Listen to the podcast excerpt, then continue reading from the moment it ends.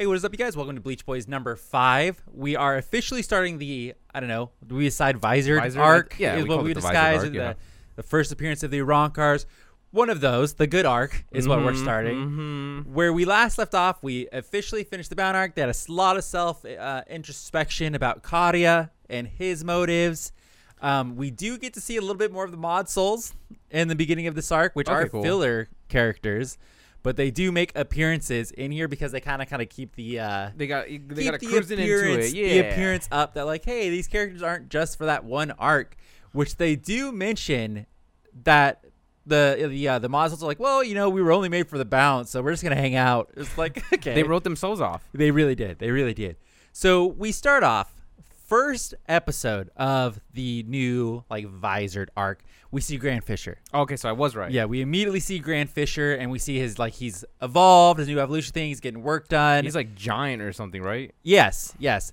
And so I don't know if you know this, Jose, but in the manga, they show this part, the fact that he survives and like evolves, like becomes like a better, like a better version Better of himself Hollow, yeah. immediately after Oh. the the first the first one. Oh, I don't I don't remember that. They immediately showed in the manga, like because uh, I was looking through the first like om- omnibus, and they show that instantly after the fight, which is crazy. And I I feel like they probably plucked that part out and put it in here. That way, it's more in line like with Aizen doing the Yeah, experiments. makes it makes more sense. sense. Um, we get Tatsuki asks, so they're they're back at school, you know. So we get to Oh. see Tatsuki, Yeah. and she's asking Ichigo how the assignment is going. Um, because you know they had an assignment due during summer break. They were And a little busy yeah, they were they weren't there. A little busy because uh, canonically, you know, that would have been Soul Society, Society arc. invasion stuff. And he asks him, so Tatsuki immediately is like, hey, you know, how's the summer uh, Project. project going, yada, yada. And it's like, hey, what about that weird red bag that you have like hanging off of you? And so Ichigo's He's dad gave a him red bag? Yeah. Okay. See, I I didn't remember this part either, Yeah. Jose. Ichigo's dad gave him a lucky charm. Huh. So, and he basically sewed it onto his uniform. Fucking Ishin, dude. And so I don't remember this Yeah. lucky charm thing at all, but it's there and it's sewed on a thing because the next thing that she asks is what the skull badge is you have Oh, hanging okay. off. So and immediately Ichigo's like, uh, you know, it's it's nothing. But then he's like, wait, it's like you can see it. It's like so the fact that she can see it. Yeah. because apparently the badge contains uh this is Ukitake explains this we had a little bit of a flashback it contains a great power so they've done a uh like a visual barrier on it to stop others who are not soul reapers from seeing it Oh. Okay. so the fact that she can see it is like wait a second and i think this is the first time that Ichigo would know that Tatsuki can see yeah, stuff. she's she's soul sensitive or whatever. Yeah, I think this is the first time he figures that out. So class gets called into session at that point, and then uh, we do the classic Chad, Orihime, and Ichigo. They all run off to go fight a Hollow Mhm, because you mhm. know they just do whatever the fuck they want.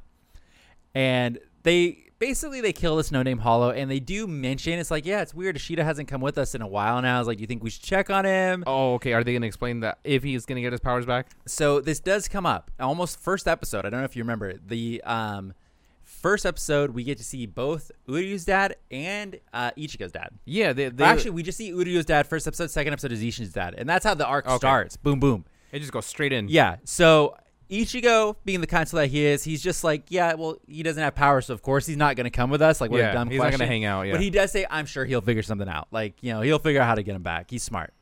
And then we get our first appearance of Shinji, like actually following Okay, them. so we, we did see, see- the introduction of him, but this is like the first time in the main series that we do see him. He's chilling upside down above them, like watching oh, them. that's right. He can Yep. do that. I always forget. Yeah. Yeah. And he knows Ichigo's name because immediately.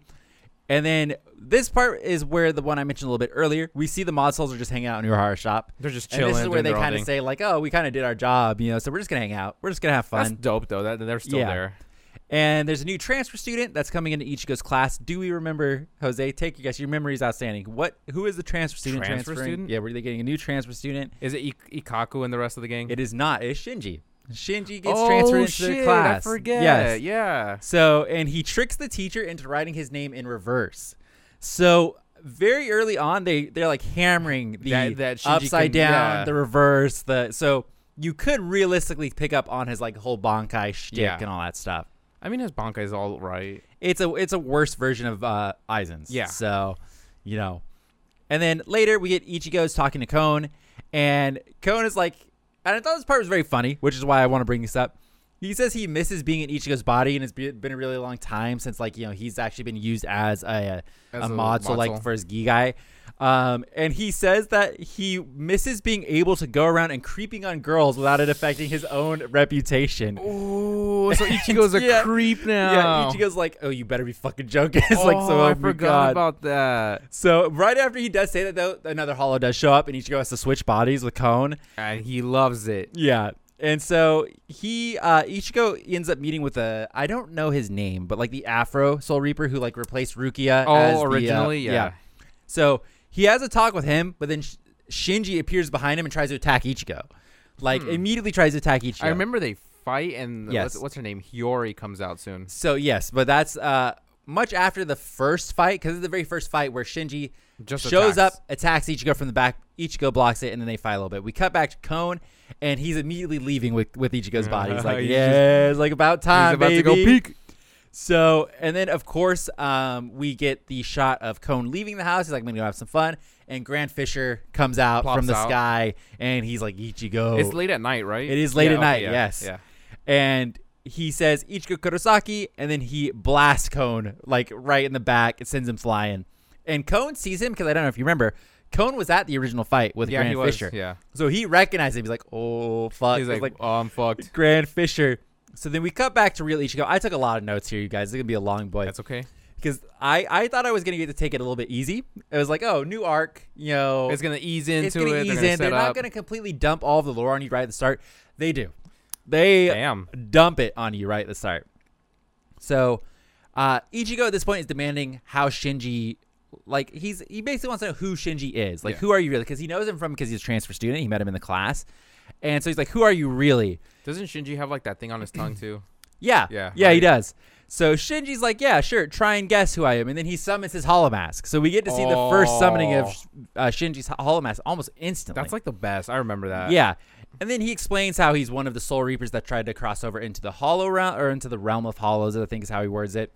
And he's a visored and says Ichigo's one of them also, and you don't belong with the Soul Reapers. Like you belong with us. He's basically Oh, trying to get recruit him, Ichigo to yeah. join him.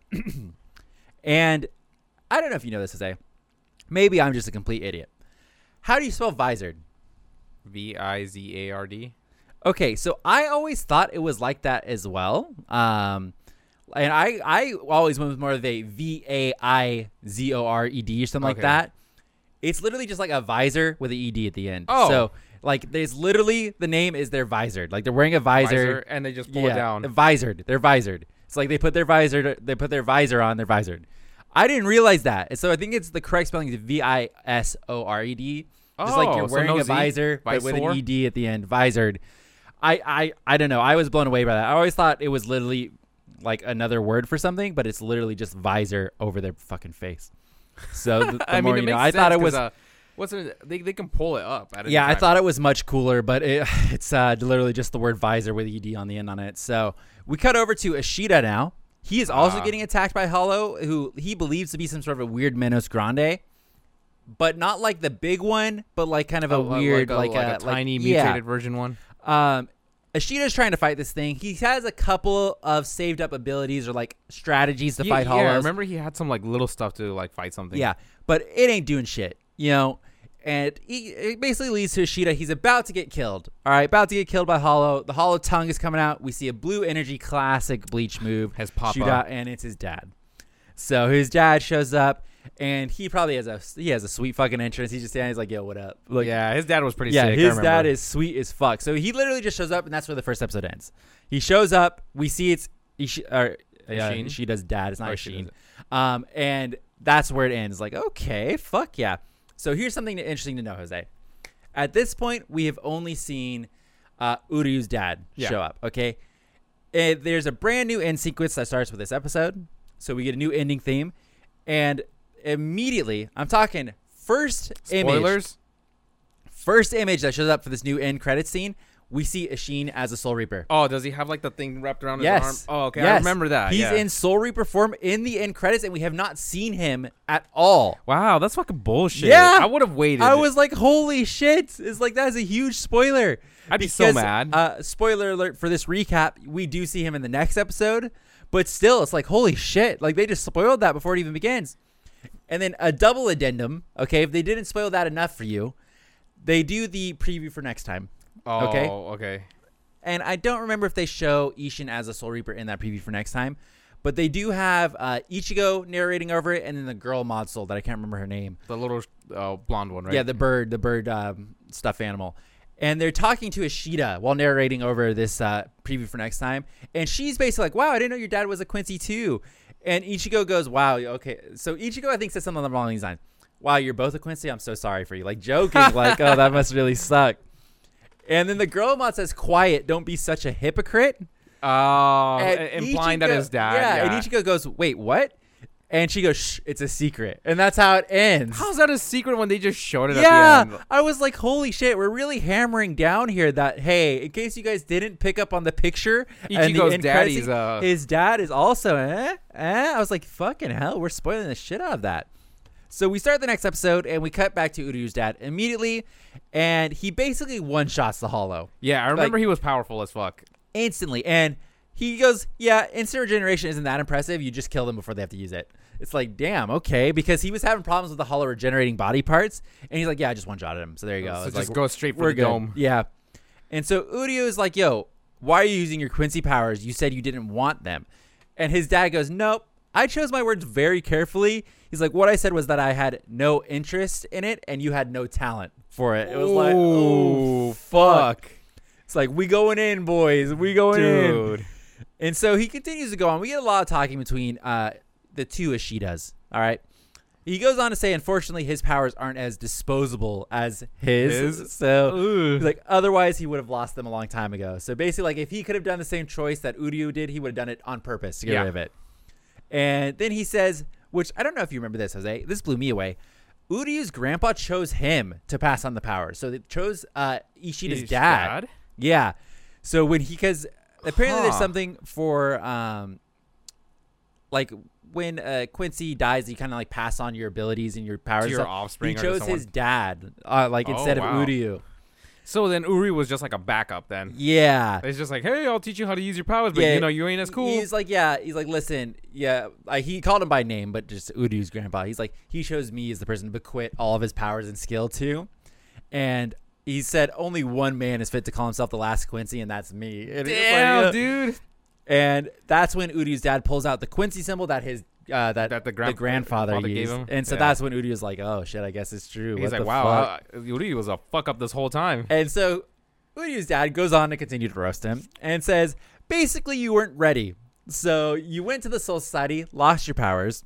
You were so blinded by pride, you sacrificed everything and accomplished nothing." Damn, dude, he's just straight Yep. up grilling him. He absolutely obliterates him, but it's one of those things, you know, Jose. He needs to hear it though. I'm gonna knock you down so I can build you back up. Yeah. that's basically what we're getting at because he then does last sentence say, "If you have, I," he's basically like, "Listen, trust me, I have the ability to restore all of your powers and get back everything you lost in the Soul Society." I remember he goes into like training or something with him, right? Yeah. Yeah. So, um, Uryu's dad offers that to him, which sounds like a great deal, Yeah. wonderful. But- but he does say he does have one condition, and you must swear to never associate with the Soul Reaper again.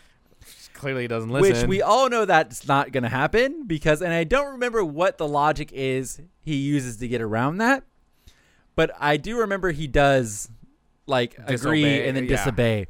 So at this point, we come back to Kone, who is running around in Ichigo's body. So I'll we'll just refer to him as Kone for the rest of this, but he is in Ichigo's body. Important to remember. He's running from Grand Fisher. They eventually end up in downtown because that's where the big fight takes place. Yep. And Grand Fisher, the whole time, he does not know it's not actually really Ichigo. So he still thinks it's, it's Ichigo. It's yeah, he can't but, tell it's and- but he keeps asking him. He's like, "Yo, why, why, why aren't you going Soul Reaper?" Oh, like, he's out. he's He's, like- just begging for the fight. yeah, he's like, "Go to your Soul Reaper form and fight me. Like, take me on. Like, because he's all new powerful now." Does he look gigantic still, or is He- he, yes, not? he's big. okay. He's I big. remember he got huge. Yeah. So Do we this, see him in his Arrancar form, basically? um, or is I think still- I would imagine this is basically it. Okay. Um, yeah, I would say yes. So the mod souls, okay, they oh, see they come back. Yes, they see Cone being chased by Grand Fisher from Urahara's shop, and they and they they just kind of show him for a second, like, oh look, and they see They him. don't say anything. Yeah. So Cone starts to uh, fall after being knocked off a building, and just then he's snatched up by somebody. Yeah. It's the Mod Souls. They do go and Oh, help so they do go help They out. switch to their Gigais really quick, Okay, so in their human forms. Damn, that sucks. Kon couldn't get a Gigai. Yeah, no. And they do roast Cone by going like, "Wow, the Hollow must be pretty fast to keep up with you since all you do is run away." Yeah. it's like shit. It's basically the first few episodes are just people roasting each other back and forth nonstop. I like it so far. Yeah. So Grand Fisher eventually finds them, and the girl mod soul is like, "Listen, I got a plan." And they run around the corner, and she casts an illusion. And so they cast an illusion, making it look like a desert. It almost looks like Hueco Mundo. Oh, okay. Um, but it doesn't make sense because they wouldn't know what that looks like. So let's just say it's a regular desert. And then Ichigo shows up, like in Soul Reaper form. okay, so actually, um, oh, so that's still the That's illusion. that's the illusion. Because if you forget the mod soul abilities, one is uh, to make an illusion, one is to transform into somebody, Oh, and one okay. is to teleport and like open portals and stuff. Um, and of course, as I explained, that's the kind of their idea. They got the illusion, they got the guy transforming to Ichigo because he gets his battle abilities. Remember, he gets Yeah. his uh, talent and whatever. that's a good fucking power. Yeah. Yeah. So they try to kind of do that combo, which they've done before. Does not work well here because Grand Fisher immediately just knocks the mod soul away and shatters the illusion almost instantly. Um, and then he continues to chase after Con or Cone, who at this point is booking it. he's like, Yeah, he's every man hauling ass. Yeah, jumps after Cone, finally grabs him, has him grabbed in his fist, tells him, "Listen, I have better things to do than to chase you around and wait for you to turn into your Soul Reaper form." So slams Cone to the ground and says, "If you want to die like a coward in your human form, you know, so be it." He goes to crush Ichigo when a blue barrier gets put up around like the body. I don't remember that. Yeah, okay. So I didn't remember this either. I was very confused by what was going on, but of course it's Ishin, uh, Ichigo's dad. For those of you who don't know or aren't cool and know him by name, and We're on first base. he uh, first goes name. like, "See, I always told you to keep that with you," and he's referring to the Lucky Charm. The, "Oh, like so it's a barrier." yeah, and he says, and at this point, Ishi's like, "Hey, sorry to disappoint, but Ichigo's a little busy right now, so." And he's like, "I know I'm not much of a substitute, but allow me to entertain you." And then he introduces himself to Grand Fisher as Ichigo's dad. So he does mention, and I don't know, um, I do have it in here, but before that, we cut back to uh, a little bit more Shinji, and Shinji. Ichigo. We're kind of cutting between multiple fights here. The Uryu fight's done. We won't be going back to that one. But we do cut back to Shinji and Ichigo, who are still fighting. Um, and they both, at this point, sense Ichigo's dad. They both sense him. Does and Ichigo realize it's his dad though? No, know, right? he does not. And Shinji, they kind of hint towards, has sensed uh, both. Grand Fisher and Ishin for a while now. Um, like he knew about the Hollow for sure for a while. Even the one with Uryu, he was talking to Ichigo and kind of nudged, like, "Oh, you don't feel it, do you?" Ichigo's just kind of dense at that. Yes. Yeah. He's not good at sensing the stuff. And so Ichigo basically says out loud, like, what is that power? And Shinji's like, it seriously took you that long, like, to, to figure that out. And Shinji says he knows that one is a hollow, but the other massive pressure isn't a Soul Reaper he, re- he recognizes. recognizes. So Ichigo immediately leaves, tells Shinji to take his visor crap and leave town because he doesn't give a fuck. He's not going to join you. Yeah. And that's when we cut back to Ishin, and he is already explaining that, hey, I'm Ichigo's dad. And then he throws the lucky charm, like the the red bag, back to Cone and says that he actually made it for Cone. Oh, so He he, said- knew the whole yeah. time. Yeah. Yeah. And he says, and so Cone is like, how do you know who I am? He basically explains ever since the first day when he was in Ichigo's body, which is the cemetery where Grand Yeah. Fisher, he, could never tell- once yeah. called him Ichigo. Never once. Oh, you're fucking right. Yes. He didn't. So, and then he's like, "Yeah, if you don't believe me, just ask those three over there." And he's referring to the mod souls who were hiding behind a bush, and they're like, "Hey, he's like, what's up?" I forget Ishin's that badass. Oh yeah, Yeah, yeah. big time. So Grand Fisher is like, "Yo, sorry, it's like I understand you're his dad, but I'm only here for Ichigo. But if you're his dad, you must know where he is. So tell me, because he just wants to fight Ichigo. Yeah, That's all he wants. Because Ichigo wounded him, right? Yeah. Oh yeah. Ichigo fucked him up. And then Ishin is like, listen, it doesn't matter if you don't want to fight because I've come here to fight you. So it's a little bit of a problem if you don't want to put up a fight. But and so Grand Fisher finds that hilarious, just like you. And he's like, really, an ordinary Soul Reaper thinks he can take me on, which as we As know, we know, he's a captain. He is not an ordinary Soul Reaper. And so at this point, Grand Fisher transforms into an even bigger version of himself. So he was big already. Let's say I would say he's about four humans tall when he first shows up. Is this when he releases his uh, Zanpakuto thing? yes, and he Okay. becomes really big. So he releases like he becomes yeah. like s- like a Like skyscraper, skyscraper? big almost like Yeah. eh, a little less than that maybe like a t- 10 story building or something Uh, his is just like where the mask is just split open. in his yes face. yes he looks weird he looks really weird and Cone basically sees this and he's like, "Yo, he looks just like the Menos before." And Grand Fisher gets offended by that. It's like, "How dare you compare me to the weakling?" Blah blah blah blah. blah. And Ishin cuts him off and says, "Arrancar." So Ishin clearly knows. So of he the word knows what they are, yeah. Because Grand Fisher was in the middle saying like, "How dare you compare me to those weaklings of Menos? I'm a." And then Adhucha, Ishin's or he like, says Arrancar? Ishin like Arrancar. A gr- and then he explains a group of Halls trying to gain Soul Reaper powers by removing their masks. And at that point, Grand Fisher pulls out his giant sword. I don't know if you remember his sword is Yeah, he had a like gigantic one. insanely big. And he explains that the size of your Zanpakuto is related to the amount of spiritual pressure you have. yeah. it- So the fact that his is so huge is like, yo, I have a lot. He's I big got dickin'. big dick spiritual pressure, big dick. And he tells Ishin, he's like, because he sees Ishin's tiny baby sword. Yeah, he's got like the Yeah. little like And he's like, listen, if you're a Soul Reaper, you should at least know your lore because that tiny thing on your side ain't gonna do shit to me, bro.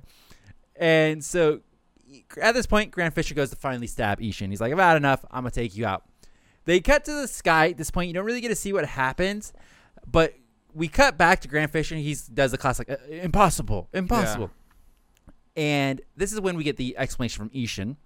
Once a Soul Reaper reaches the level of captain, they gain the ability to control the size of their swords Yep, yep, we've heard that because before. if they didn't if they didn't control the size they would swing around swords the size of skyscrapers yeah, it makes sense. so he leaves grand fisher with one last bit of knowledge and like hey never judge your opponent by the size of their zanpakuto and then he sheathes his sword and grand fisher gets cut in two Yeah. so it's like I- we didn't know what remember that, happened yeah. they do the classic anime thing grand fisher starts to like fade away and he's like don't talk about lore until you at least learn that it's Yeah. like sorry dude Fucking Ishin, dude, total badass. he is so cool. He's so so cool, and that's when we hear off screen someone finally asks uh, some unknown person like, "Oh, have you avenged her?" Urahara shows up, which I don't remember this part. yeah, he does show up. I do Um, remember that. Yeah, he shows up and he basically goes like, "Hey, it's been a long time since I've seen you in that Hey, form, buddy, my yeah. friend." Like how, and so they chat a little bit. Urahara says that he doesn't blame him uh, for the fact that his spirit energy withered up. Uh, talking about Ishin because he Ishin. hasn't used it for such a long time. Mhm. And he does ask like, "Hey, how's it feel to be a Soul Reaper again after 20 years?" Fuck. So he's never been a Soul Reaper in the 20 years. Then he asks Ishin if he's noticed, and Ishin's like, "Yes, they made contact with him." So I think he knows that the visors made contact with, With Ichigo. Ichigo. And then he does explain them. They call them the Masked Army. The Visors is what they uh, call them as. A gang of Soul Reapers who attempted to gain Hollow powers. And then the only thing Ishin knows at the moment is that the Visors and the Arrancar are not working together. Yeah. So he doesn't know if they're good, if they're bad. He just knows they're not working together at this point in time. The enemy of my enemy is my enemy. Yeah. They also uh, state that visors don't trust any Soul Reapers. They hate the Soul Reapers, don't trust them, don't like them. And if they've shown up and made contact with Ichigo, it must mean they're preparing for battle. So, and they still don't know what, What the battle, battle is, is. but they just know that they're preparing for battle. Ishin says that they've been aware of Arrancar popping up for quite a while now, but they've always kind of been stuck at the same level, so Oh, they haven't been yeah. like the biggest uh, threat. But Grand Fisher was different, as in he had much more power than the normal level of Arrancars. So he says that must mean Aizen made a deal with the would-be Arrancar to help them out. So Grand Fisher was nothing but a prototype, prototype who was basically yeah. sent out to get data. They're like, Yeah. yeah, it's like dude, you're really strong now. Go out there, man. Go ahead, go ahead, buddy. Just like, swing that giant sword. whoever you want. It'll be so I'll good. kill the man. strawberry. Yeah. So he goes out there and gets wrecked because it, you know. And Urahara says it would take another year for Aizen's Hogyoku to be at full power. And that's when we get Ishin once again saying uh, once Aizen perfects his research, he will mob- mobilize the true Arrancars and a massive army of Menos, and they will con- conquer the world. So they're like, yeah, once he completes that, Is that really what he wants? I don't remember if that's what Aizen actually wants. Um, well, I think we know that is not what Yeah. he wants because I think he wanted to get the Soul King or something, right? he wants to get to the Soul King. Yeah. Um, but that's what they're kind of assuming is his goal. He will get perfected Arrancars and then a huge army of Menos, and they will just come and take over everything, Yeah. which is kind of accurate. Um, but he doesn't ever really use a big army of Menos, but you know whatever. I mean, he takes his uh, Espada and that's about it. Yeah. Yeah. So they do eventually uh, end their conversation by saying that there will be a full scale battle with all parties involved, no matter what happens. Damn. And that's when Ishin uh, senses a spiritual pressure coming this way. And Urahara's like, yeah, it's Ichigo. It'll probably cause you some problems if he sees you like this.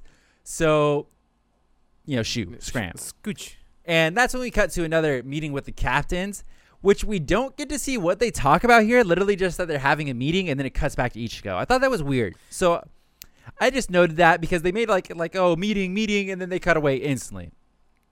And They probably sensed the Arrancars there and were like, "Oh shit, we gotta send." You know, I So- think Hitsugaya's crew. we see um, next day Ichigo kind of thinking he's like, I couldn't figure out who that spiritual pressure he was looking for because they were basically gone before he could arrive. Yeah. And we see Shinji. He shows up to school the next day, just like normal. He's just like He's like, "Hey, I attacked you yesterday, but hey, yeah, I'm and here." that's when he gets pulled aside by Ichigo because like, Yeah. yeah, what the fuck are you doing here? Like, come on.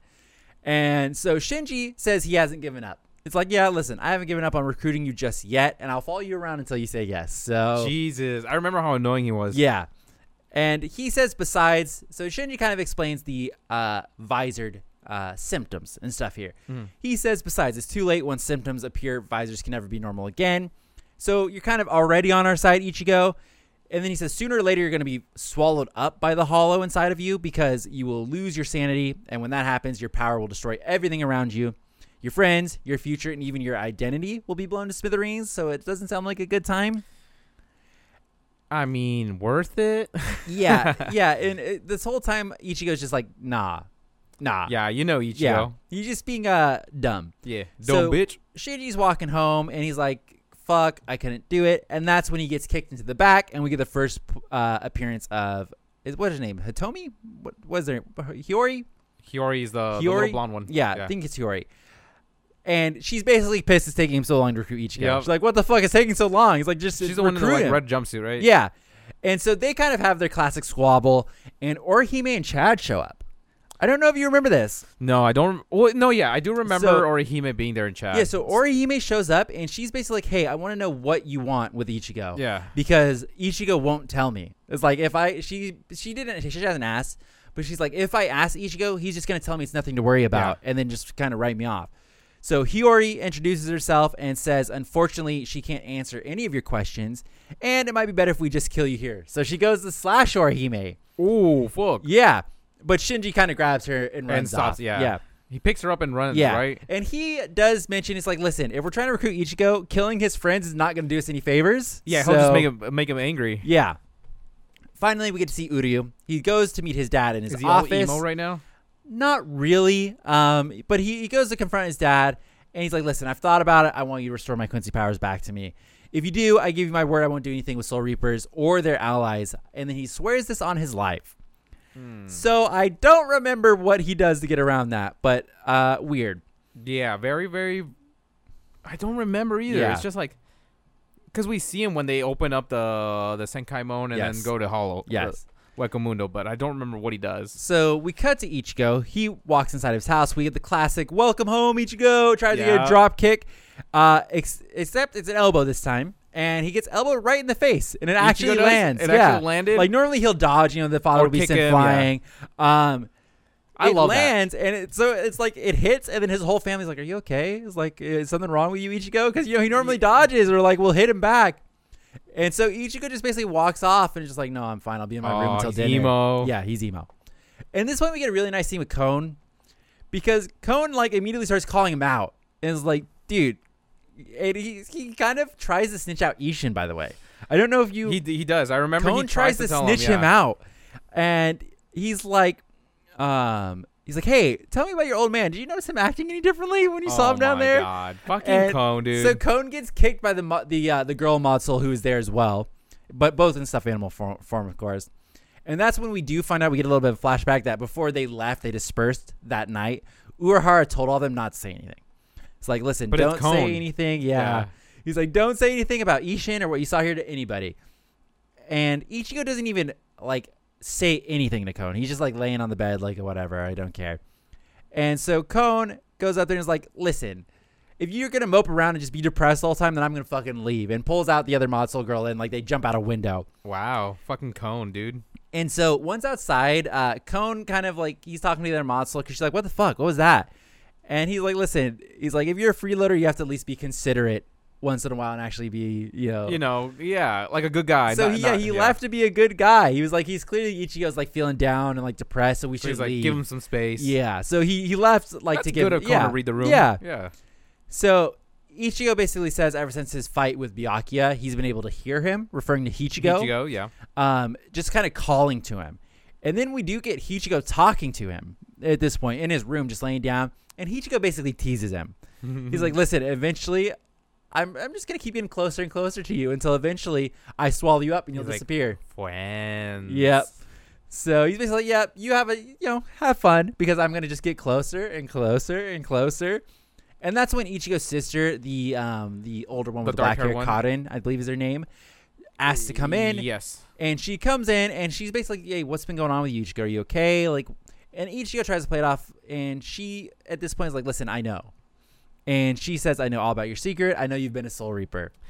How does she? Re- I don't remember. I knew she knew, like she could see, because then Mm. that sets up when um, 'Cause she did- she's uh, being chased by the hollows. Yeah, and she did a lot of stuff with um, the Karakura Risers. Uh, she's already done that with Jinta and Ururu. Oh, and, yeah. um, they went around and fought Hollows already. So we've known for a while that she could see Hollows. She throws a soccer ball. but this at is them, the right? first time, yes. This is the first time that she has told Ichigo that she knows that he's a Soul Reaper. So we see the research facility in Soul Society, and no Mayuri is there, and no, I don't even think Nemu? Nemu, is there, but it's Yeah. just all the people on their computers, you know, do do do do do. And they say they're picking up a reading in the east side of Karakura Town. They're here, is what they say, and then we see something crash down out of the sky into the park. So if you watched last Bleach Boys, we were having a discussion on who we think Who we shows saw up first. right? Was is I it right? Ulquiorra and Yami, or is it Grimmjow? It is Ulquiorra and Yami. I knew it. See, I was right. So they do show up first, but before we even see that, we cut back to Ichigo, and he's basically like a Soul Reaper. That's ridiculous, Karin. Like, what are you talking about? And I think you finally lost it, like trying to like trying to like yeah, yeah. fib his way out. But she's not taking no shit. She's like, don't play dumb with me. I've been able to see them for quite a while now. And then she's like, at first I didn't understand why, but Don Kanonji kind of showed her, like, you know, what's going on. And then I we forget see about him. the classic screen shake spiritual pressure thing. We're like, I love that. I think that's such a cool it's like, like, effect. oh shit. And then we see the younger Kurosaki sister, which I don't remember what her name is, Yuzu. Yuzu. But she's asking her dad, like, "Oh, is that an earthquake?" Like she thinks So it's an she can earthquake, so feel she it can too. feel it too, and she thinks that's an earthquake. Then we see Ichigo go to run off and jump out the window like a classic, but she's he's stopped by Karin, and they kind of look each other in the eyes, and Ichigo's like, "I'm sorry," and then turns into a Soul Reaper form and jumps out the window. And we cut back to Soul Society again. We're doing a lot of cutting back and forth. Someone is telling Captain Commander that they've confirmed two Arrancars in East Karakura, and based off their spiritual pressure, density, and stability, we believe they are fully developed Arrancars.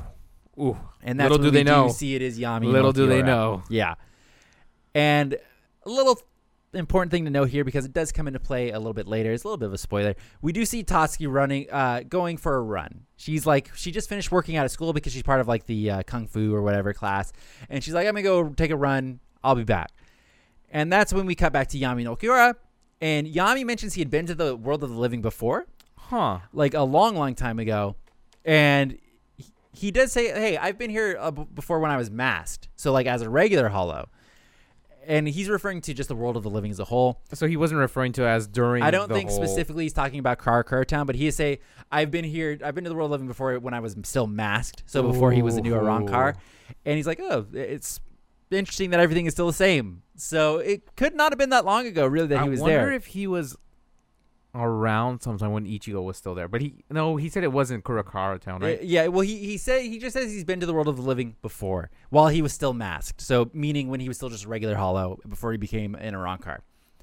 And everybody starts because it's a park, so all of the park goers start inspecting this crater. Like, what the fuck Yeah. was that? Because they can see the crater, they just can't see Yami, Yami and and Ulquiorra. yeah. Yami is basically, yo, stop staring at me, you fucking whack jobs. And he threatens to suck out all of their souls. And at this point, he starts doing that. Do Yeah, like he takes this? that big inhale, right, and starts he opens yeah he opens his mouth and just starts sucking in souls and it goes so far at the area of the souls he's sucking in that we see chad and orihime like on the other side of town someone collapses right in front of them Damn, like- dude, they, they were at school, right? they they were just like walking in like Okay. one of the alleyways and course, fucking alley kids. yeah so it's like they collapse and chad and orihime see that and they immediately start running towards the direction of where the souls are being sucked to and we get a nice scene where chad makes orihime promise listen if anybody is still alive when we get there please focus on healing them it's oh like yeah. do not try and help with the fight. You know, like focus on healing.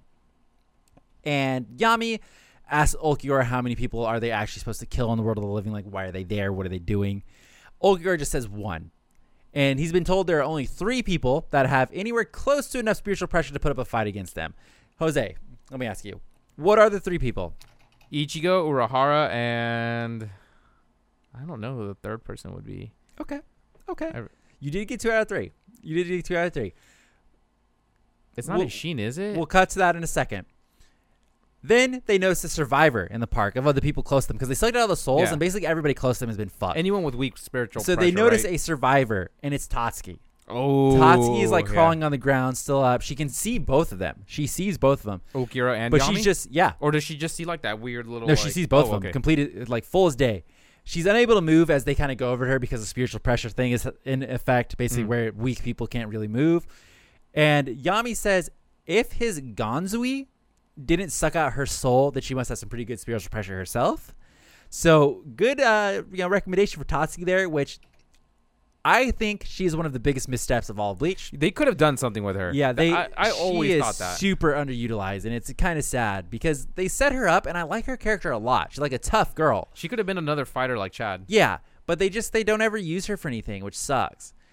And he asked like Yami asked Ulquiorra's like, "Hey, is she one of them? Is, is this one of them right here?" and Ulquiorra is like, "Dude, her soul is literally about to be crushed by you just standing there. So no, she's I, lo- trash." I love Ulquiorra too. He's just Yeah. like no. Yeah. Then Yami goes to kick her away, and that's when we see Chad show up and blocks the kick while Orihime is already next to Tatsuki trying to Trying you to heal. like kind of take her away. She's not even going strict, strictly for the heal because Chad then tells Orihime to take Tatsuki and leave. Yami asks Ulquiorra again, Is "Hey, this is this one?" one of them?" And Ulquiorra's like, "Yo, you really need to work on your investigative powers here," because, and he's like, "He's trash." And so Chad charges up a big attack. We see a huge explosion, and Yami just fucking punches Chad right in the dome. Like Chad goes yeah. up, like running, like ah. He's like bap, just like fucking sends him flying. Dude, I remember Chad got fucked. Yeah, Chad didn't this- stand a chance. He gets knocked out from that, by the way, just instantly. And that's when we see they are going to go over and obviously finish up Chad. And then Orihime comes back, drops Tatsuki. Okay. Is it when she uses her Santen Kesshun? Yeah, so she drops, she fucking is so stupid. She's leaving with Tatsuki. She looks back, she hears Chad get fucking domed. They see that they're going to go finish off Chad. So she drops the already injured Tatsuki, goes back to save Chad, which just doesn't make much sense. And she's basically standing over Chad, like saying, you know, please wake up, wake up. And Yami's like, Ulquiorra, what about her? Is she trash? Oh, running gig. Yeah. Ulquiorra is once again, yes, she's trash. And that's when we get kind of like Orihime thinking to herself, like, you know, these two are way too strong for either of them to stand up to, meaning Chad and her. But that's why uh, Chad wanted her to stay away. So Chad kind of had the read on that. He was Yeah. like, listen, it's like these two people are going to weigh way too, way too much. So let me handle it and you, and you leave. dip out. Yeah. And she's like, she's realizing all this. Like, yo, he saved both of us by fighting, like as in her Tatsuki and her. Like he knew he was gonna get hurt. Oh, yeah. yeah, yeah. He knew he was knew get was done. And so Yami goes to do a finger pointer stab at her, like, you know, like, yeah, I'll take her out really quick. And Orihime has her, her back to him. And that's when she does her Santen Kesshun. And she puts up a shield, stopping Yami's attack. And then Yami is very confused by this. Oh yeah. So she stops Yami's attack, and Yami's like, what? It's like, what? what is she? And then Orihime uses her powers to heal Chad's wounds while basically, like, staring down Yami. She's turning around at this Damn. point. So she went badass. Yeah, she went really badass. And Ulquiorra is just watching at this point, kind of thinking and trying to figure out what her powers are. And that's when we kind of get his inner thoughts where she's like, he's like, it's not healing powers per se. Um, He, but like, she's reverses either time. reversing time or space. Yeah. Like he puts that together almost instantly. And he says it's something he's never seen before. So she is a strange human, which he figures all that out almost instantly. And Orihime gets to think to herself as well. She's basically like, I just need to hold out until Ichigo gets here. But then she kind of like backtracks on that because she's like, why do I always just rely on Ichigo? Yeah, I remember You she know? starts kind of doubting herself Yeah. a bit. She says she doesn't want to be a burden to Ichigo anymore. She has to stand up to them without Ichigo. Like she needs to do something besides just rely on Ichigo nonstop. And she can't do much, but she can at least do this. And that's when she calls forth her attacking version of her ability. Oh yeah, the Um, and then she sends it to attack Yami, and Yami just blocks it with the palm of his hand. yeah. I remember he just like Yeah. slaps it away. I think. And then he's like, "What was this thing? A fly?" And then it's just like that's it. It was just like what? That, that was Can you nothing. imagine? Yami, this giant ass dude, and the little fucking thing. Yeah, it was like a good try, I guess. And this is what I thought, thought was really interesting here, Jose. Yami is the one to originally suggest that they should take Orihime back. I thought it was Ulquiorra this No. whole time. Yami sees that ability and the fact that she can heal, and Yami says something like, "Hey, should we take her back to show Aizen like this weird human?" That would be smart. Yeah. Makes and sense. Ulquiorra is the one to say no. Ulquiorra is like no. but that's- then he's the one that gets sent to go get her. yeah. Yeah. So, but the first time Yami's like, let's bring her back. Then Ulquiorra's no, let, that's not necessary. Leave her. And so he goes to attack Orihime again and finish her off because they got the no, we don't want her. And then Ichigo shows up. And he's looking pretty fucking cool when he shows up. Orihime immediately apologizes to Ichigo, and Ichigo's like, it's fine, you know, whatever. "Don't- Ain't don't no sweat it," thing. yeah. And goes Bankai immediately. Immediately. Because he knows he has to. Bankai. And so Yami asks Ulquiorra if this is the guy, and Ulquiorra's like, yeah, that's that's him. That's who we're here for. Yami goes to punch Ichigo. He blocks it with his sword. Yami, visibly sweating by the fact that he just got blocked by this little sword. Because he's never been stopped Yeah. before. Ichigo jumps past him, cuts off his arm, which is kind of, you think about it. Let's just pause for a second. Knowing what we know in the future about the Espadas and all that stuff, the fact that Ichigo was able to very easily, Easily cut cut, off Yami's arm was like an insane power. Yeah. Just right at the start. Crazy. Because Uh, they're, they're supposed to have really thick skin. Yeah. Oh, yeah. Yeah, right? So Yami goes to use his sword, and Ulquiorra's like, yo, the fact you have to use your Zanpakuto at all against him is really embarrassing. Yeah. And this freaks out Ichigo because this is kind of the first time that He's, he's like a wrong like card. uh, in Arrancar, like a Zanpakuto, Yeah. wielding Arrancar. And so he starts to think like, are they visors? And that's when we get the switch to the switch to Hichigo. Hichigo is trying to come out at this point, but Ichigo, of course, won't let him. He's suppressing it. Yeah. And because of that, Yami just pummels the fuck out of him at this point. yeah, I remember. because they're having like an inner conflict, and Ichigo's like, "Let me, let me, let me, let me, let me," and Ichigo's like, "No," and then Yami beats the shit out of Ichigo, and Ulquiorra once again Detects immediately it? notes something is going on with Ichigo. He says there's something weird going on with the spiritual pressure. It keeps fluctuating from normal to high. When it's low, it's inconsequential, but when it's high, it's higher than mine.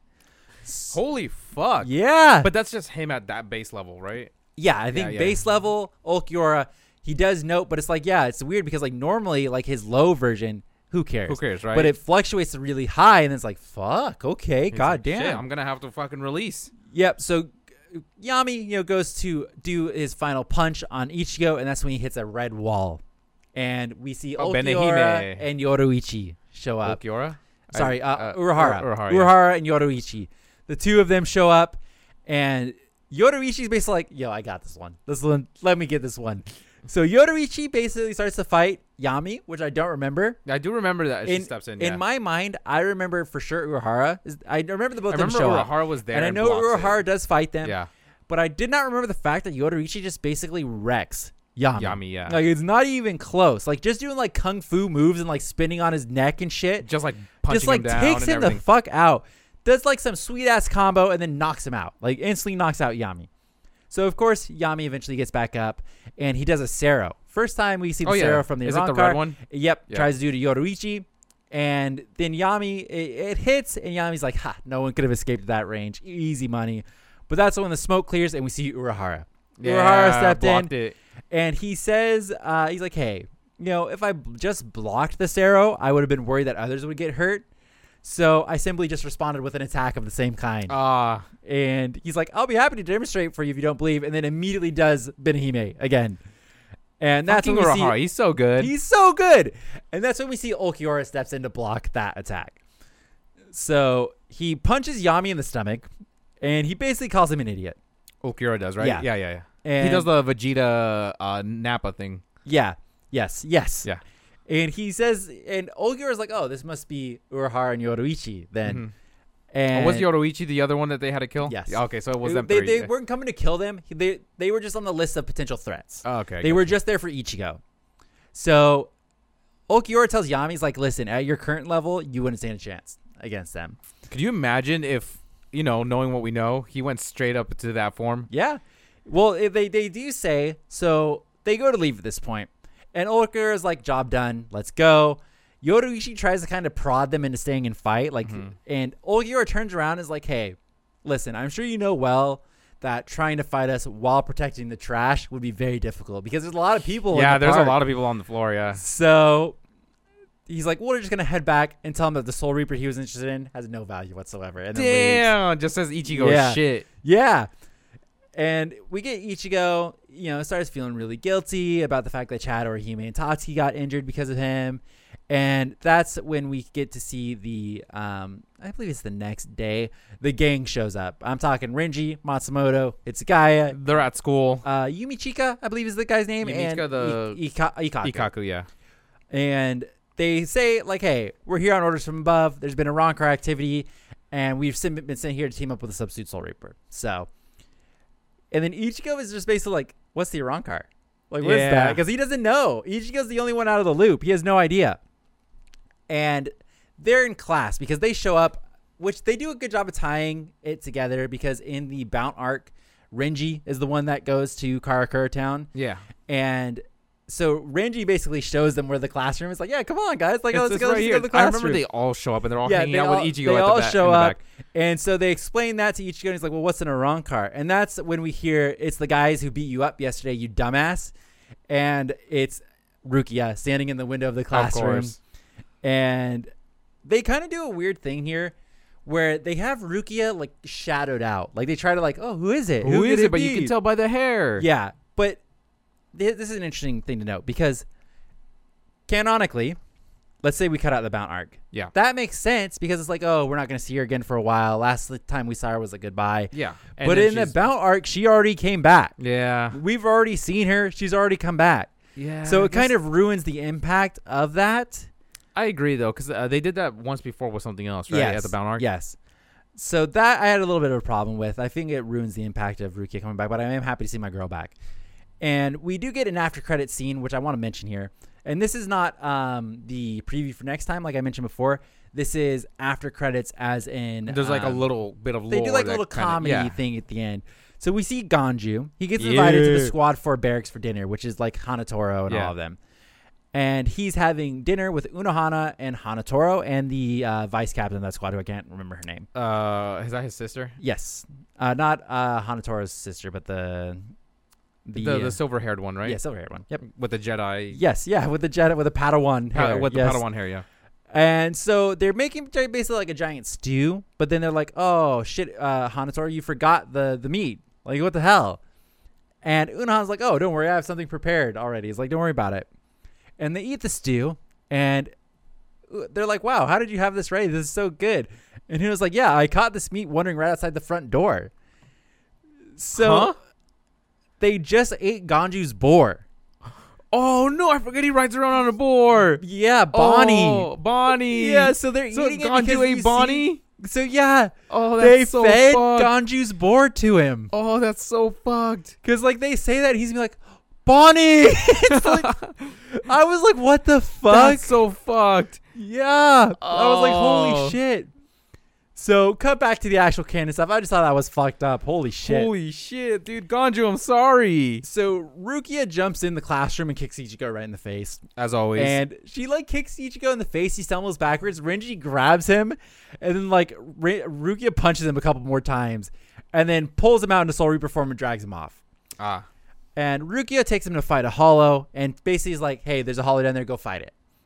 And he, it, this part was a little weird because Ichigo's obviously in a funk because Yeah. he feels bad. The visors are trying to get him. His boys just got fucked up. So, but he gets fucked by this regular hollow. He just gets beat up by a regular hollow. Yes. Is he just that off his he game? gets smacked around like a bunch, and then Rukia is basically saying the same thing. Like, you shouldn't have a problem with the hollow like this. Like, what Yeah. are you doing? So Ichigo knows that, and he goes to unwrap his sword because you know it's like covered in the wrapping. And then he sees Hichigo again in his mind. So he's still like thinking about Hichigo, and Hichigo laughs. And basically, he's just like, I'm getting closer and closer. And then he gets smacked again. Yeah, so Hichigo's really put him on the ropes. And this is when we get a nice speech from Rukia. Okay. So I want to remind everybody of the standings on this point really quick.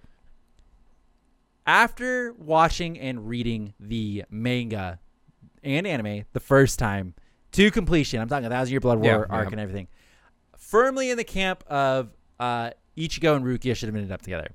All right. Rewatching the series, I started off obviously Ichigo and Rukia should end up together because they they spend the that's most what, that's time what happens. Yeah. But then we get the Renji Rukia flashback in Soul Side arc, and I'm in the camp of of Renji Rukia. Renji Rukia boy. Okay, so we get this speech from Rukia, and she basically says, "I wrote down as much of the speech as I can. I'm gonna butcher it. I'm sorry." She says, "What are you afraid of? I know they hurt Orihime. They got Chad too." And he's like, "Are you really so weak you would give up because of something like that? Is it because you're afraid of losing, or are you afraid you won't be able to protect your friends, or is it afraid of the hollow that you know is inside of you?" So she knows. So she knows. They probably d- filled her. in. Yeah, I imagine Yeah, kind yeah. of let her know.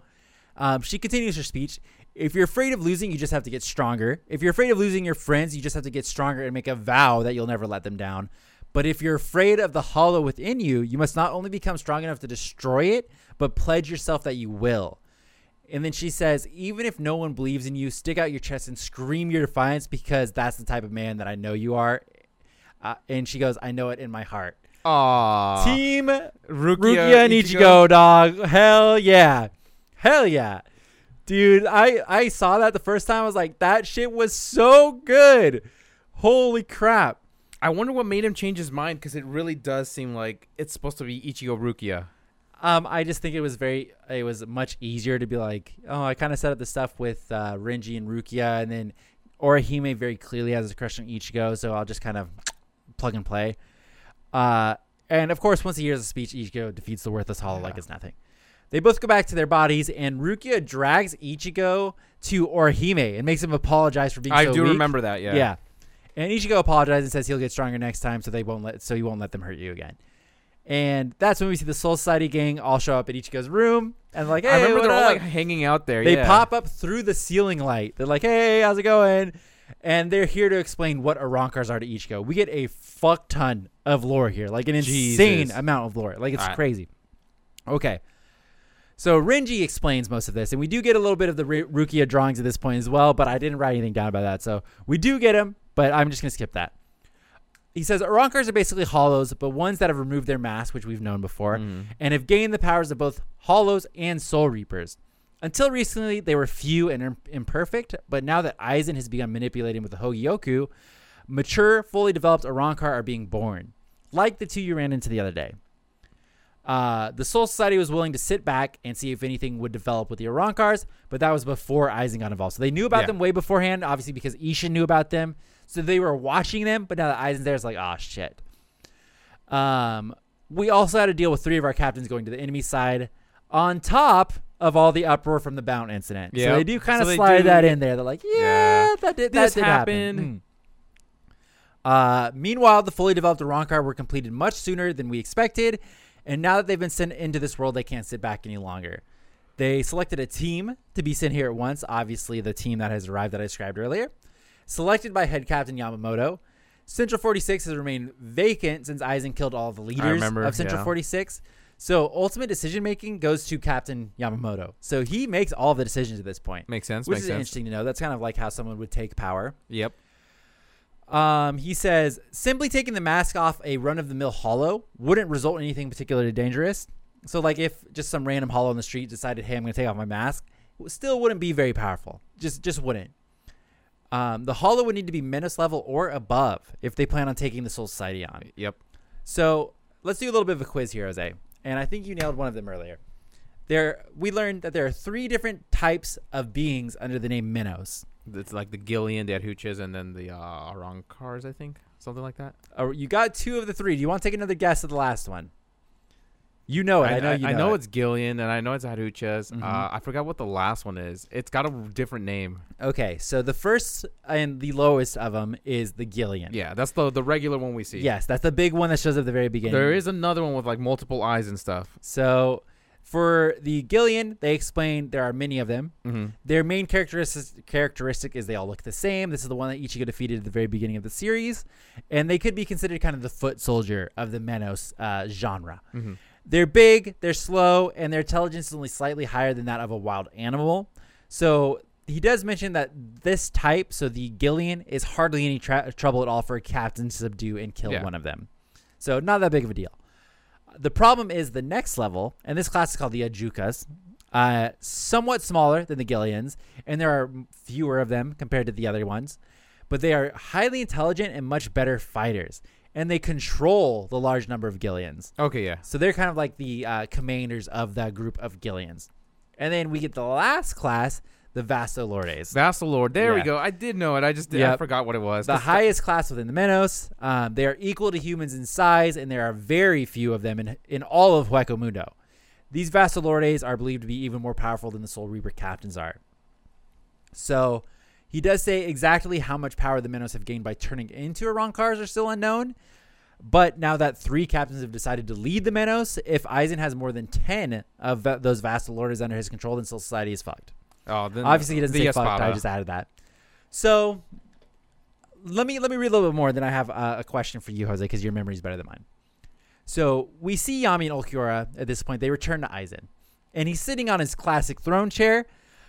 But at this point, I don't think they had like the kind of room set up, like with like the long table The that long they table. wanted, because it's just the, the throne room, right? yeah, well, he's in a giant room, and there's a bunch of jagged rocks in the middle of it, and we see like a bunch of shadows of people on the rocks. So kind of like when we first see the Akatsuki from uh, oh yeah, Naruto. All, all like shadowy and yeah.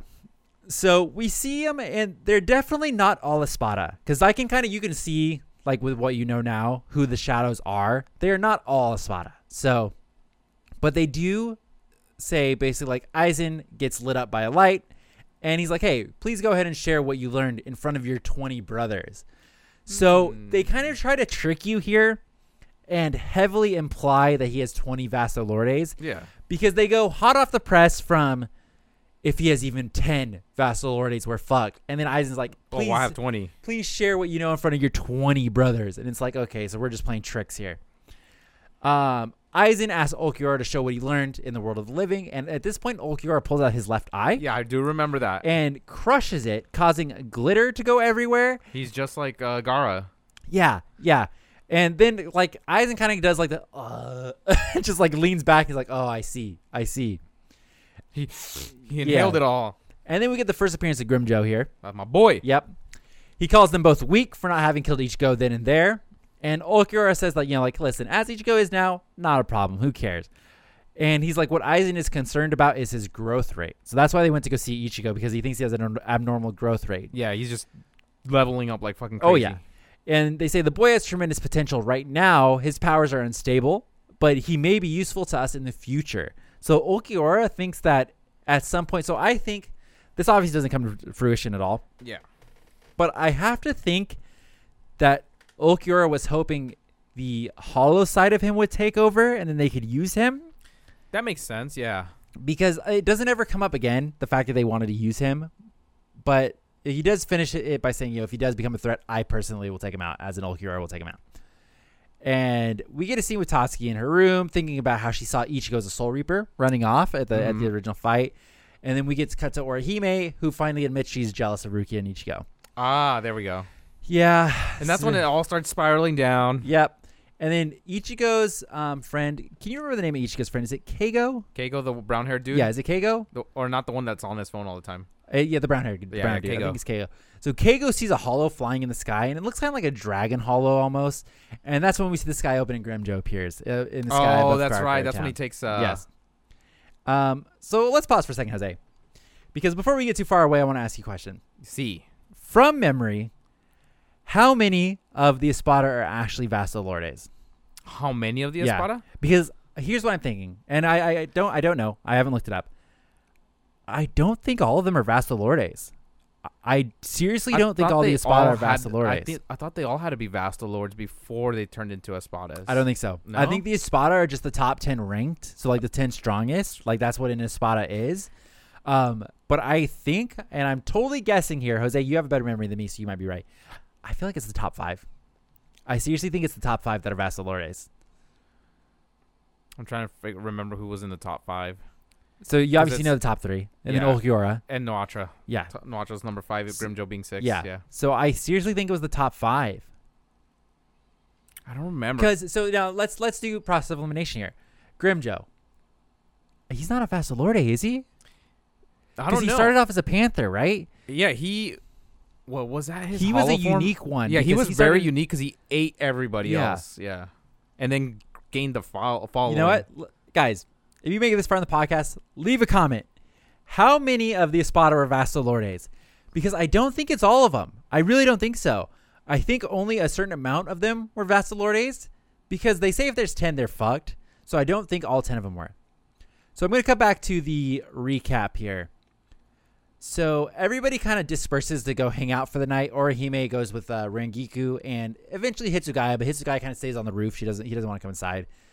And um, Chad or uh, Rukia stays with Ichigo, of course. You're right. It was the top five. See, that's what I'm thinking. So according to this, uh, so the total number of Vasto Lorde class Menos is five, being Ulquiorra, Halibel, Baraggan, Stark, and Wonderweiss. So not even oh, Nnoitra. whoa, okay. Wonder why. So it's not the top five; it's top four. Yeah, Oh, but because Wonderweiss was experimented and made to fight Captain Commander kind of thing. oh, And okay, it says Lilynette is technically considered one of them. Uh, really? Yeah. But I guess like she's part of Starrk though, right? They're like kind of like one whole thing. Yeah, they're a whole thing because Yeah. it's like so. I, I I just looked up and I guess it sent me to Quora. Oh yeah, yeah, that's yeah. fine. So potentially that is accurate. It's on Yeah. Quora, so that means somebody just answered it. So at this point, Orihime kind of opens up to Rangiku because Rangiku goes to Orihime's house to take a bath. Oh, it gets really weird. Yeah, it does get Yeah, really weird. I Uh. Orihime opens up to Rangiku about how jealous she is of the fact that Rukia was actually able to cheer up Ichigo. Um, and she gets kind of starts being depressed, and she's like, they have such a special chemistry, and starts crying. And at this point, I would like to say Rukia and Ichigo forever, baby. Fuck Orihime. Fuck them. And that's when we see the rest of Grimmjow's gang show up. There's five other Arrancar that Yep. show up as well. He tells them to open their like Pizikas or pis- Piskizas. And basically they have like a radar. And they basically do like send out like a sonar thing and they sense all the spiritual pressure around them so they can pick up on the strong people who have spiritual Uh-huh. pressure. And they can tell there are more people than the original amount that Ulquiorra reported because obviously when Ulquiorra was there, Hitsugaya and gang was not there yet. So they're like, oh, there's more than what Ulquiorra reported. And they do this weird thing. Oh, I thought it was interesting.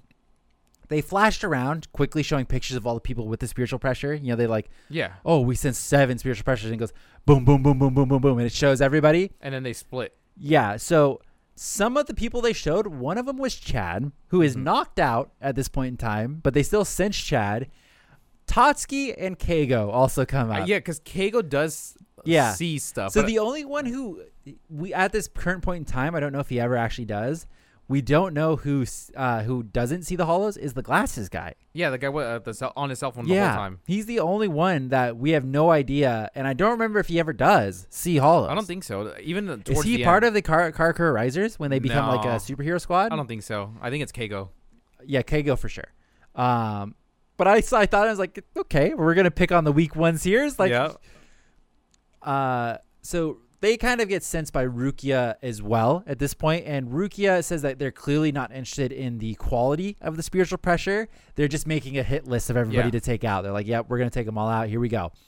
And she says anybody with slightly any spiritual pressure at all is being targeted. damn. And so, So, Ichigo, sisters. yeah. So, but which that's a great point. Say they're not shown at all. So I, I don't know if they're both of them can sense spiritual pressure. Yeah, I don't know if they're just like they were too weak to even show up, or I, I don't know the reason, but they they weren't on the list because Ichigo immediately puts together. He's like, "Oh fuck, Chad and Orihime," and he does mention that Uryu should be fine because he doesn't have any Yeah, spiritual yeah, yeah. pressure. Because like, oh cool, we're good, we're we're good, we don't have to worry about Ishida. And Ichigo also immediately puts together like, okay, you know, Matsumoto uh, Rangiku is at Orihime's Orihime's- house. She should be fine, but Chad is fucking knocked out. Yeah, he's by himself. So, and that's when we see a couple of nobodies that I will call nobody Arrancars. They show up to fight Hitsugaya and Rangiku, who are they're both at Orihime's house, hmm and one tries to attack Hitsugaya. He gets introduced as the eleventh Arrancar, so he is seat eleven. I thought it was the other guy with the mustache. No, number eleven is the guy that fights Hitsugaya. Uh, the guy, are you thinking of Don Panini? Is that Yeah, you're talking Don about? Panini, yeah. He's like a hundred. Oh, Yeah. okay, okay. Yeah. Uh, then we cut to Chad, and we find out that I did you know this, Jose? Orihime can leave her stuff to heal, like when she's not there, because the whole time Chad was being healed by Orihime's like uh, fairy thing. Oh, I didn't know she could leave him there. yeah, but Orihime's like at home doing something else, and Chad was still Getting being healed. So it's like she can like remote connect or some shit and do that. Damn, she So- was broken. Yeah, Yeah, she was yeah. broken as fuck. Chad gets up and basically tells like the fairy thing, like, "Hey, go back to Orihime. I'm good. I'm gonna go out." And that's when we see an Arrancar show up in front of Chad, and he's about to get attacked, and then Ichigo shows up and saves Chad, of course. hmm So Chad notes, and like Chad, so as with it, it is with every beginning of an arc, there's a lot of I need to get stronger going yeah, on. here. everyone's like, I gotta train. Yeah. You gotta become a Um, badass. because at this point, Chad is kind of like he thinks to himself, "I would have died right here if Ichigo didn't show up." And so Chad offers to help Ichigo, but Ichigo's like, "No, just leave. Like you need to leave. Like I'll handle it. Leave." Chad says he wants to help out, but Ichigo's like, "No." It's like, "Please leave. Like just just leave." So Chad says he understands and he runs off, and he's looking really depressed. And he runs by Rukia, who's like, "Chad, wait!" And Chad is like too deep in thought To basically, realize it, yeah. basically thinking that Ichigo doesn't trust him anymore to have his back, and Chad wonders if he'll ever be able to fight by Ichigo's side again because you know he's just so weak, and he just keeps running. He some say he's still running to this day. Run, Forrest, run. So Rukia sees all this happen, and he she's like, "Listen, let me take this fight because you're way too tense and you're gonna die." It's like if you take this fight like you are now, like all fucking stressed out and wired, you're gonna die. And that's when we see her pop out her soul candy, and we see her in her soul reaper form mm-hmm. officially. And Ichigo is very surprised by this, but once again, we've seen this already. We've seen Rukia in her soul Yeah, reaper form already. So it kind of ruins that as well. Um, Rukia explains basically how she, because even in the Bount arc, she wasn't fully healed. You would say, Yeah, Like- she was still injured technically. like yeah, yeah. she couldn't really do much. So Rukia explains that her she wanted her spiritual energy to come back, so she had to stay in the Soul Society, which is overflowing with Reishi. And she says that even though Soul Reapers can't absorb Reishi as rapidly as the Bounts could, because Mhm. remember they could just heal forever, they do still have that power. so they can technically heal while So they're Soul there. Reapers can like slowly absorb Reishi. So I wonder if Ukitake has something that isn't letting him absorb Reishi, Oh, since he's constantly dying. And she says she originally was just supposed to hang out in Soul Society and chill out and like just kind of slowly let it get her powers back. But then the Aizen Rebellion happened and the Bounts and it fucked everything up. So before coming back here, she had Orihime heal her wounds and then her spiritual energy was good as new. She's good to go. Oh go. wow, she's great. She Yeah. could have used Orihime the so whole time. Aran- or Rukia is fighting Arrancar number 16. I didn't bother to write down their names because uh, They're nobodies. Rukia basically one shots this Arrancar.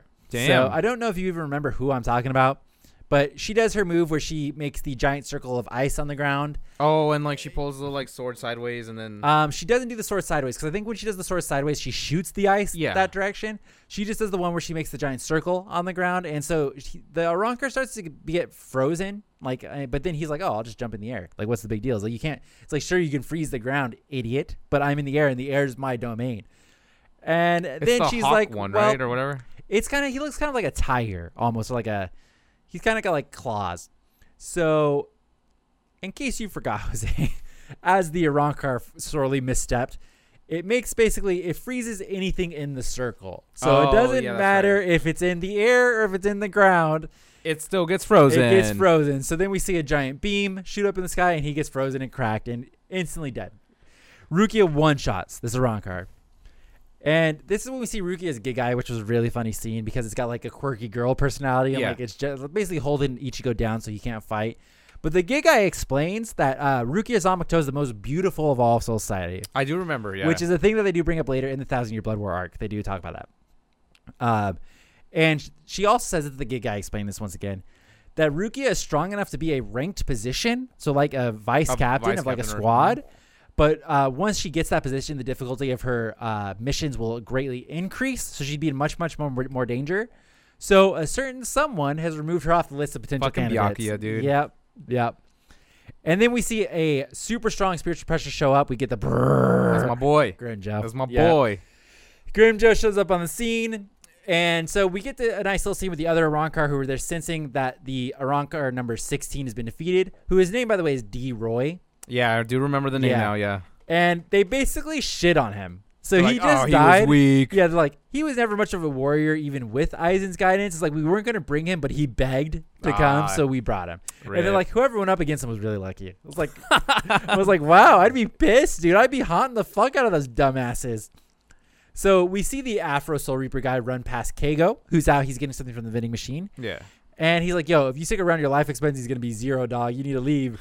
so then he keeps running. And of course, Keigo doesn't listen. And that's when Ikkaku busts through the wall right next to him. I love Ikkaku, Yeah. dude. And they're fighting the Arrancar. He has like kind of a red mohawk. I don't know if you remember him. Yeah. And Ikkaku gets knocked towards Keigo. Is he the bold? the bold. One of them turns into like a bowl thing. No, no, not this guy. Not this guy. Um, then Ikkaku is like on the ground next to Keigo, and he's like, "Hey, Keigo." He doesn't know his name, but he's like, "I have a proposition for you." He's like, "We're looking for a place to stay because Ikkaku and Yumichika didn't have a place to stay." So like, listen, as I see it, you're about to get killed by this guy here. Fucking Ikkaku, dude. He's so, So, fucking funny. I like, love him. If you give us a place to stay, I will personally protect you from this guy. And of course, uh, Keigo's like, "Yep, yep, okay, thank you. Do it, please." so does Keigo just live by himself? Yeah, I suppose they don't. I, I haven't got to see his house yet, Yeah. so I don't know. And then this is when the Arrancar introduces himself as Arrancar number 13. So if we're keeping track, number 16, just got 16 killed by. Rukia. Uh, number 11 is fighting Hitsugaya. And then number 13 is fighting Ikkaku. And so he gives him his number, but not his name. So Ikkaku kind of at this point is like, listen, uh, we're, we're surely we're different because you're a Hollow, I'm a- I'm a Soul Reaper. But I make it a point to always let my opponents know the name of their killer. Yeah. So he introduces himself and he says he teaches his pupils to do the same because if you're Madarame. yeah, he says if you're prepared to die in battle, you should die knowing the name of the person who defeated you. So there you go. And this Arrancar fighting Ikkaku says that Arrancar have iron skin. Yeah. Which is what we talked about before, The which is a little weird that Ichigo is just able to fucking slice and dice Yammy, Yammy. like that. Because Ikkaku's having a real hard time even leaving a scratch on this guy. And so he does say that no weapon can penetrate it, so I'm just going to fight you barehanded. This is what the Arrancar is stating. And we get the Kenpachi squad classic here. where Yu- Yumichika shows up and just watching the whole time. Yeah, yeah. Not getting involved. 1v1. Yep. He's like, it's a man's thing. Yep. So Ikkaku's strategy, he attacks, I don't know if you remember, he attacks with a sword in the left hand, the hilt in the right hand Yeah. when he doesn't have a Shikai released. So that's how he at- attacks, which is a pretty cool fighting style, honestly. So the Arrancar picks that up. He's like, "Oh, easy." It's like I already know what he's doing. It's like, what? Are the, like, what is he doing? And then they do a clash. Some dust blows up. Ikkaku goes to attack again, and he swapped hands. So Oh, yeah, yeah. So he he's on the swapped his sword yeah. to his right hand and his hilt to his left hand. So the Arrancar thought he was blocking the sword. He blocked the hilt, and then he gets slashed. And Ikkaku congratulates the Arrancar on this one. He's like, hey, this is a good fight, man. He's like, listen, you know, managed to knock out a couple of my teeth. But I do. he- yeah. He goes, which, this is interesting, Jose. He goes, um, it's not that big of a deal. I'll just have Akon give me a deal on some new ones when I get back. So I guess they just have replacement teeth, teeth on hand. on hand and ready to go in the Soul Society. Oh, wouldn't that be great? Not that big of a Yeah. deal, dude. It's like get teeth knocked out. Yeah, we got some new ones, dude. Don't worry about it. So the Arrancar then releases his Zanpakuto at this point because he's like, okay, you slashed me. We'll release it. Clearly, I have to teach you a lesson. Here we go. And then we cut back to Grimmjow. Grimmjow is asking which one of them is the strongest, which I want to take a second here before I even continue this paragraph. I do not like Grimmjow's voice in the English in his. English I voice, do I do not not like it. it. It's really Uh, bad. It doesn't match the actual Grimmjow. Um, I think they that was horrible. You know, no offense to the guy they cast, but I think the casting was bad. And he's basically asking who's going to take me on. Which one of you is the strongest? Rukia, being the smart thinker that she is, she immediately notes how much different he is compared to the one that they just fought because Mhm. he's number six and they just did 16. Ten levels ahead. And so she tells Ichigo to retreat. Like, yo, leave. Like, doesn't like do doesn't not. Grimmjow just immediately? Yes. So Grimmjow, Rukia says retreat. Grimmjow goes down, stabs Rukia right in the stomach, and then says, "I didn't think it was you." And fucking hell, My boy. people are getting goddamn roasted left and right. So we cut back to Ikkaku at this point, and then we learn an Arrancar Zanpakuto is sealed with the core of his power in his body. Arrancar take on their true forms to achieve their full power through the release of their Zanpakuto. yeah. So they're basically just explaining how it works. And then the Arrancar launches a fire attack because he's kind of like he's released. He's got kind of like big shoulder things, and Yeah, he shoots out he- fire. Yeah, I remember him now. yeah. And Ikkaku gets sent flying back. And this is uh, I thought this part was really interesting. This isn't so much of a lore dump, but I liked this part a lot because it shows a lot of how it works. Yumichika sees Ikkaku get sent back flying, and so he pulls out his phone, calls up Soul Society. Yeah.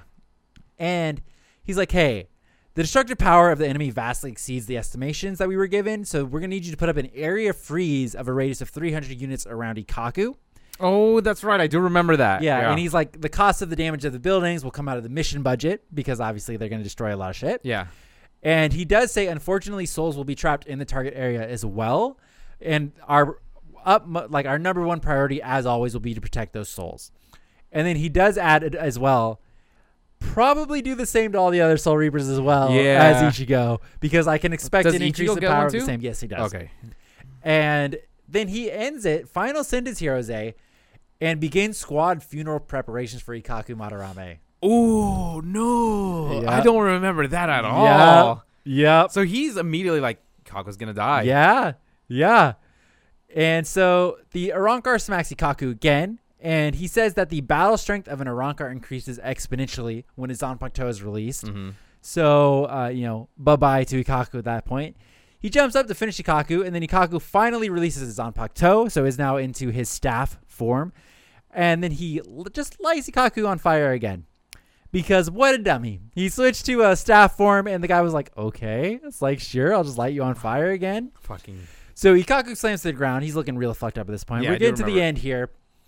He goes to finish Ikkaku, but he blocks. And he basically, so he goes like to do a punch down, basically slam him down. And Ikkaku is still like kind of blocking with his back, but we see that his Zanpakuto has been broken.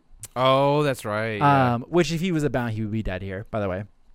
And Ikkaku says he didn't want to use this, but since everybody's off fighting somewhere else, I suppose nobody else will notice. Bankai time, baby. Wait, I thought he had to get his limiter removed for that. Nope. You just go He just goes straight into it? Yep. Oh. And so Yumichika oh. sees this and he's surprised. He's like, wow, he actually decided to use it. So I think Yumichika just thought he was going to die not using the Bankai. Yeah. So he, he was not expecting that. And of course, this also means Yumichika knew he had it. And they fight. The Arrancar keeps thinking of ways to attack him. And he, the whole time we, we get a stop bubble, Ikkaku is basically just getting complimented over and over by this Arrancar. He's like, he's such a good fighter. So that Bankai only works off of the prowess of the guy using it. And he's good and he's smart and he knows. It's like, Jesus, suck his dick already. Oh my God. So we get an explanation from Ikkaku that his weapon is actually, it's, it's when you use it, it's usually asleep. I remember And he has to wake it up. He has to wake it up by letting the enemy slash him up or him slashing the enemy up. And it fills up the red bar of the dragon on the back. Yeah. And that's when it becomes fully awake. And that's when we get the end of the last episode that I watched. Do we get to see his Bankai again? So in the series, we do get to see his Bankai again, but Yeah, I I don't do think it's so much later. Yeah. Um, we do the next episode that we'll pick up on with next time. We do get flashbacks of Ikkaku and Yumichika. Okay. So, like we their do get to see and them, everything. Yeah, and like I think when they first met and things like that. Um, and then we will of course see the end of all of these fights. Really, Yeah. that will be on the next one. So we're kind of deep into this because after I forgot this, how fast it moves though. it goes very fast. Because after this, we move immediately into Grimmjow goes back, gets his arm cut off. Oh my boy. Um, we then Ichigo goes trains with the visors. It's Yeah, like that's, that's just pretty that's much what what happens, happens yeah. immediately afterwards. And then, I mean, once they're done training with the visors, do they fight again in Karakura Do they go to Hueco Mundo? Ichigo and Grimmjow fight one more time, Okay. and he fights one armed, and he's about to release his yeah. uh yeah. his move, but then it's stopped by uh I think Aizen or Ulquiorra. Oh, really? Yeah, the be- the yellow beam comes. He's like, oh, he's like, you got you just got saved, Soul Oh. Reaper. You're about to see my true power. Oh, I don't remember that. Okay, yeah. So we're deep into the uh, I don't know Arrancar visor arc. Been fantastic so far. The Dude, I, burns, yeah, the- I remember liking it so much. Um, I took a lot of fucking notes this time, like so much because I watched it when I'm working out. I had to keep stopping and rewinding, and it's like because they were just lore dumping constantly, and I was like, "Fuck!" It's like I, I, you guys just said so much shit in 30 seconds. It's like I have to go back and figure out what what you just said, and which hopefully, which I do think is the case, there's not a lot of lore at the end. I don't remember there being a lot of lore. Like once the they're in, Aizen, well, once they're in like Mundo and fighting, I don't think we get any. I think they talk a little bit about Grimmjow gets his backstory. Then I think, Oh, yeah. or yeah, like right yeah, yeah, around yeah. then. oh, we Um, do every time somebody dies, we do get their Yeah, backstory. remember. That's, that Yeah. is right. That's the, that's the bleach thing. that is right. Oh shit. so you're about Okay. to get lore dumped. Yeah. So, and then we do find out how visors work and stuff like that. So there is a lot more coming up. Oh, yeah. Fucking hell. Okay. You you remember Ulquiorra's? I don't remember if Ulquiorra's was actually in the. I'm not sure. anime. He had his own little couple of chapters that were crazy, and it talks about how he was just alone and born alone, and Yeah, I'm not sure I remember that. finds a tree and whatever. So yeah, we have a lot of shit coming up, and then once we get to the battle of actual Karakura Town, is gonna be litty. Yeah. So I'm looking forward to that. Because I don't think I've ever watched. Um, I don't remember. Do you remember when we stopped watching the anime? I stopped watching it right after. Because the I know for a fact we were reading the fight of Karakura Town. I think when we all decided to start uh, reading it was when Grimjo got introduced. Okay. I do remember Because we it definitely 100% we definitely were reading. I think before the Ulquiorra fight too. yeah, we Ichigo- we read it and we're like, oh my god, this is gonna be so badass. yeah, like when yeah we read that for sure. So I definitely don't know um when exactly we started, but it, a lot of that stuff will be the first time of me actually seeing it in anime form. Oh wow, So, really? yeah, because I have not went gone back and watched that. I, I remember I watched it all the way through um the Aizen arc and then just stopped. Because right I've only, that. I've even as a whole, I've only seen parts of, um, the Karakura. well, no, I mean like the big, the main Aizen versus Ichigo fight in Oh, anime yeah, form. I've only seen parts of it, so I'm really looking forward to getting to that stuff. Um, it is worth noting that uh, the, I don't know, the Thousand Year Blood War arc stuff. Who knows when that fuck's shit's gonna come out? It's not gonna be next year anymore. Yeah, it but, might be pushed back till the end of next year. but that stuff will be good, and we can rewatch that for sure. oh, watch parties. Yeah, that'll be really good. And then there's the movies and stuff, and I, I haven't seen the live action one, so I watched the live action one. yeah. It's different in a sense where it like skips certain parts and then it just fast forwards a lot of it. Yeah. But that's about it.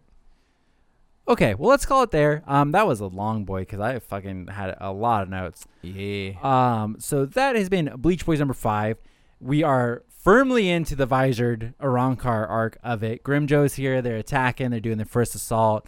Grimmjow's being a whiny baby bitch, and his voice sucks in the English dub. So thanks for watching.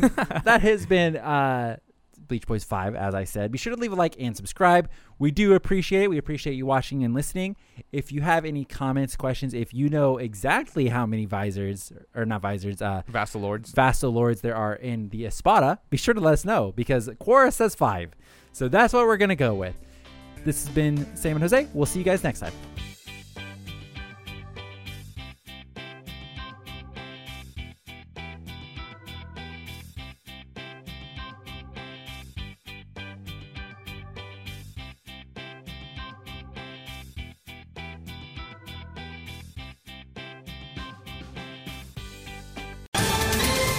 Ohio, ready for some quick mental health facts? Let's go. Nearly 2 million Ohioans live with a mental health condition. In the U.S., more than 50% of people will be diagnosed with a mental illness in their lifetime. Depression is a leading cause of disability worldwide. So, why are some of us still stigmatizing people living with a mental health condition when we know all of this? Let's listen to the facts and beat the stigma. Ohio, challenge what you know about mental health at beatthestigma.org.